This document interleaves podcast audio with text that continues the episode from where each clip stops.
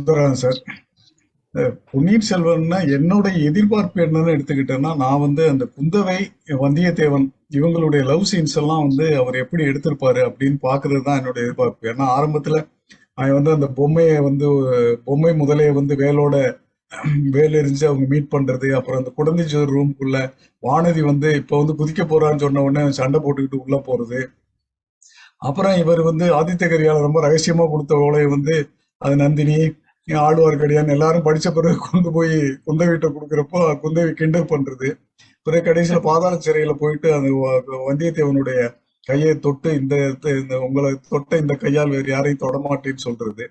அதே மாதிரி அவர் வந்து நந்தினியவும் குந்தவையும் கம்பேர் பண்ணி பார்க்கிறது மனசுல. இவளுடைய அழகு எப்படி அறிவும் அழகும் நிறைந்த குந்தவை எப்படி இவ- இவளுடைய அழகு எப்படி கொஞ்சம் ஒரு நாகப்பாவு மாதிரி அழகு.